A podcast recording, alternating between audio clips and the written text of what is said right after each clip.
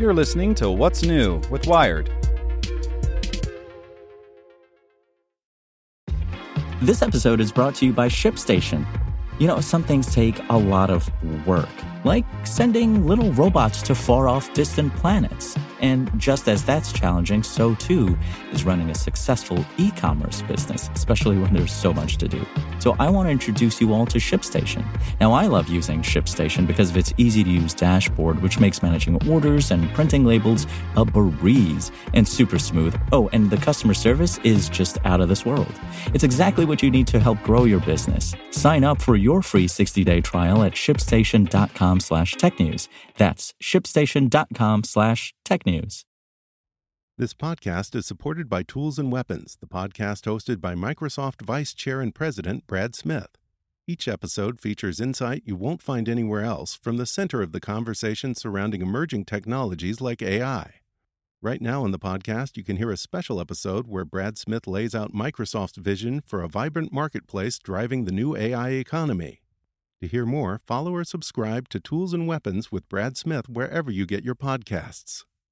It's today's most interesting thing in tech from Nicholas Thompson, editor in chief of Wired. Brought to you by Remarkably Remote, a new daily microcast from the experts at GoToMeeting, all about making work from home work for you. Find Remarkably Remote on smart speakers, subscribe on your favorite podcasting app, or listen at gotomeeting.com slash tips. That's gotomeeting.com slash tips. Hello. It's actually snowing behind me. There's a very strange combination of snow and sunshine in April, but here we are in the Catskills. The most interesting thing in tech is a theme. It's something I've talked about in the past couple of weeks, and I'm sure I'll be talking about in the next few weeks. But there are a lot of technological trends that were happening, but that are going to accelerate because of the coronavirus crisis. The most obvious one is working from home, video conferencing, accelerating massively. We all know that. Another one I'm interested in is self driving cars. We're worried about proximity. Are we going to be worried about taking taxis, Ubers, and Lyfts? Of course we are. Will that accelerate the self driving revolution? Will it make people more excited about or accepting of self driving cars? It's not impossible, though I haven't seen that yet. And there was a story today that caught my eye. It's in the New York Times, and it's about universities using chatbots to communicate with accepted students. When I saw the headline, I thought it was universities interviewing students with chatbots, which would be a far too complex problem for chatbots. But chatbots are good at relatively simple things.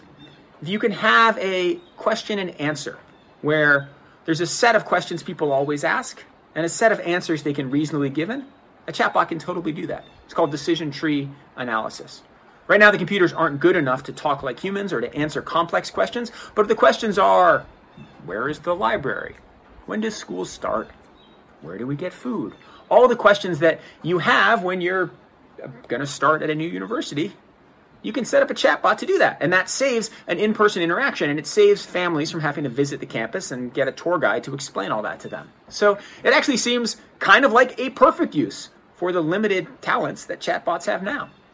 But as we start to use chatbots for things like this, the chatbot technology will get better, and maybe over time they'll become useful for more complex things.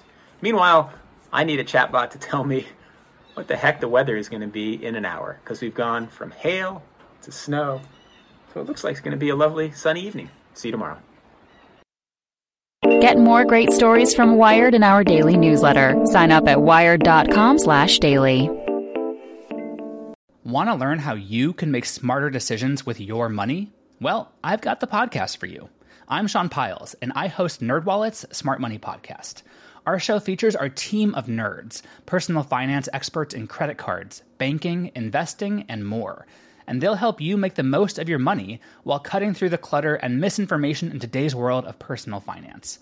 You'll get clarity on strategies to help you build your wealth, invest wisely, shop for financial products, and plan for major life events. Listen to NerdWallet's Smart Money Podcast wherever you get your podcasts.